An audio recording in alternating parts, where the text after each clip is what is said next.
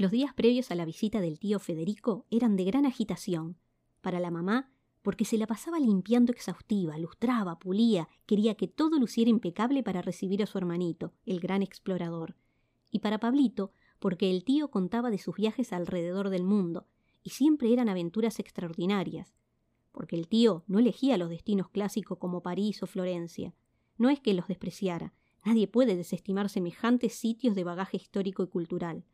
Pero a él no le iba eso de recorrer en la combi con las indicaciones del guía, bajar en determinado hito para sacarse fotos y enseguida seguir con el tour. En cambio, prefería aquellos rincones fuera del circuito, y tanto en las grandes ciudades como en las áreas despobladas, buscaba esos parajes recónditos, desconocidos, casi inexpugnables. Los descubría, los investigaba, los desmenuzaba para absorber su esencia original. Entonces, al cabo de unos meses, volvía con la mirada llena de portentos y se explayaba en historias sobre junglas y desiertos, caravanas de mercaderes y el gran bazar con sus especias, animales exóticos y plantas venenosas o carnívoras, y Pablito esperaba ansiosos esos relatos fantásticos. Pero esta vez el vuelo del tío se retrasó unas horas y él llegó cuando Pablito ya estaba acomodado en la cama. Igual su mamá lo llamó y él apareció en su pijamita para que el tío le diera un enorme abrazo y le entregara un obsequio. Mira, campeón, lo que te traje. Se trataba de una pequeña bolsita de seda labrada, color esmeralda con arabescos dorados. Adentro había un frasquito con algo, no se sabía bien qué, y apenas tapado por un corcho endeble. Esto es arena negra de la isla de Hormuz. No sabes, ese lugar es mágico, te vuela la cabeza. Un rato nomás te quedas a jugar, le dijo la mamá. Después a la cama. Mañana podés pasar toda la tarde hablando con tu tío. Así que Pablito se sentó en el piso y le daba vueltas a ese frasquito, mirándolo por todos lados, mientras que los adultos conversaban. El tío describió la isla que se hallaba en el estrecho de Hormuz, en la antigua Persia.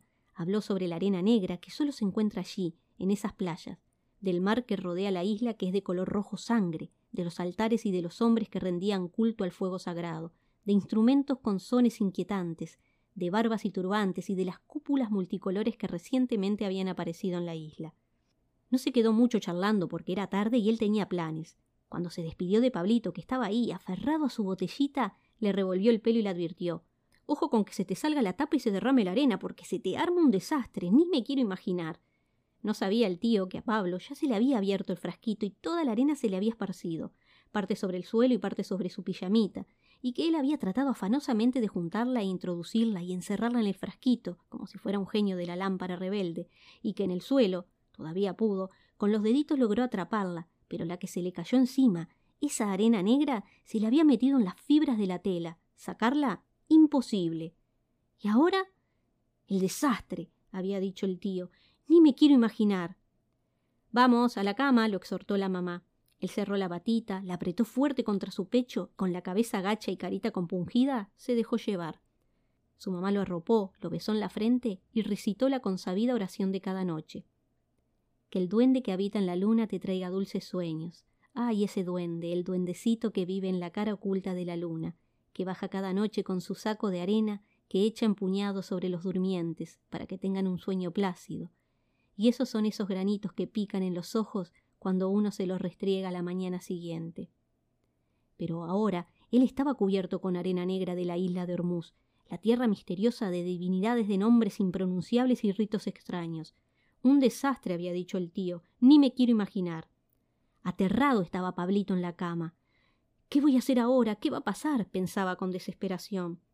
De repente, una ráfaga separó las cortinas con violencia. Pablito clavó sus uñas en el acolchado. La luna llena brillaba desafiante. ¿Quién aparecería detrás? Ahí. Algo se mueve. Algo. Una sombra. Pablito tragaba saliva compulsivamente. ¿Alguna esperanza? Una figura emergió y se destacó y esperanza perdida. No era el simpático enanito con el bonete rojo y el pompón, sino un demonio de cara afilada y orejas puntiagudas, un demonio de arena negra con ojos como brasas, y hasta parecía que por su influjo los juguetes de la habitación se transformaban y elevaban como esas construcciones en forma de cono que brotaban en la playa de Hormuz. Espantado, Pablito se tapó hasta arriba, se puso oscuro todo, obvio, con la sábana tapándole la cara, y esperó. No pasaba nada, no oía nada más que el latir de su corazón. A lo mejor el monstruo se había ido. ¿Se animaría a fijarse? Despacito, se asomó apenas un poco y. ¡Ay! Horror de los horrores, ahí estaba enorme, sentado a horcajadas sobre la luna, mirándolo con sus ojos candentes. Lo apuntó con su cola con punta de flecha y movió la cabeza afirmativamente, con una mueca siniestra. Entonces desplegó sus alas de murciélagos y Pablito no esperó más. Se escurrió por el costado de la cama y salió corriendo. Tenía que llamar al tío. Él sabría cómo parar esto, cómo solucionarlo. Ojalá.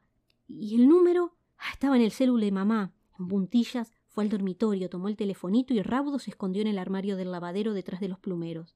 De ahí, con las manitos nerviosas, los desbloqueó cuidando que no suene ninguno de esos tonitos estridentes, que no salte ningún video. Buscó el contacto y llamó. El tío había ido a reunirse con sus amigos en un bar de Palermo, y cuando sonó el celu no entendía nada. Entre el ruido de la música y la gente, y Pablito que apenas murmuraba Pablo, ¿sos vos? ¿Qué pasa? ¿Estás bien? ¿Tu mamá está bien? La arena, susurraba Pablito con vocecita casi inaudible. La arena negra del frasquito.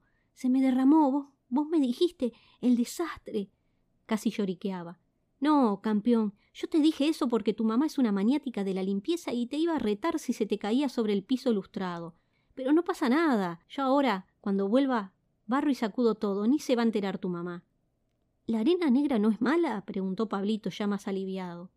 No, nada que ver. Es arena. Es distinta a la que conocemos acá, pero es arena igual. Aparte, en las playas de Hormuz hay de todos los colores. Roja, rosa, dorada, gris. Esa isla es increíble. Tengo fotos para mostrarte, te va a encantar. Anda a dormir tranqui, yo mañana te cuento más. Ahora sí, le volvió la paz al cuerpo y al alma. Pablo se arrebujó bien entre las sábanas y miró hacia la luna, donde el duende del bonete rojo ya preparaba su saco de arena de todos los colores de la isla de Hormuz.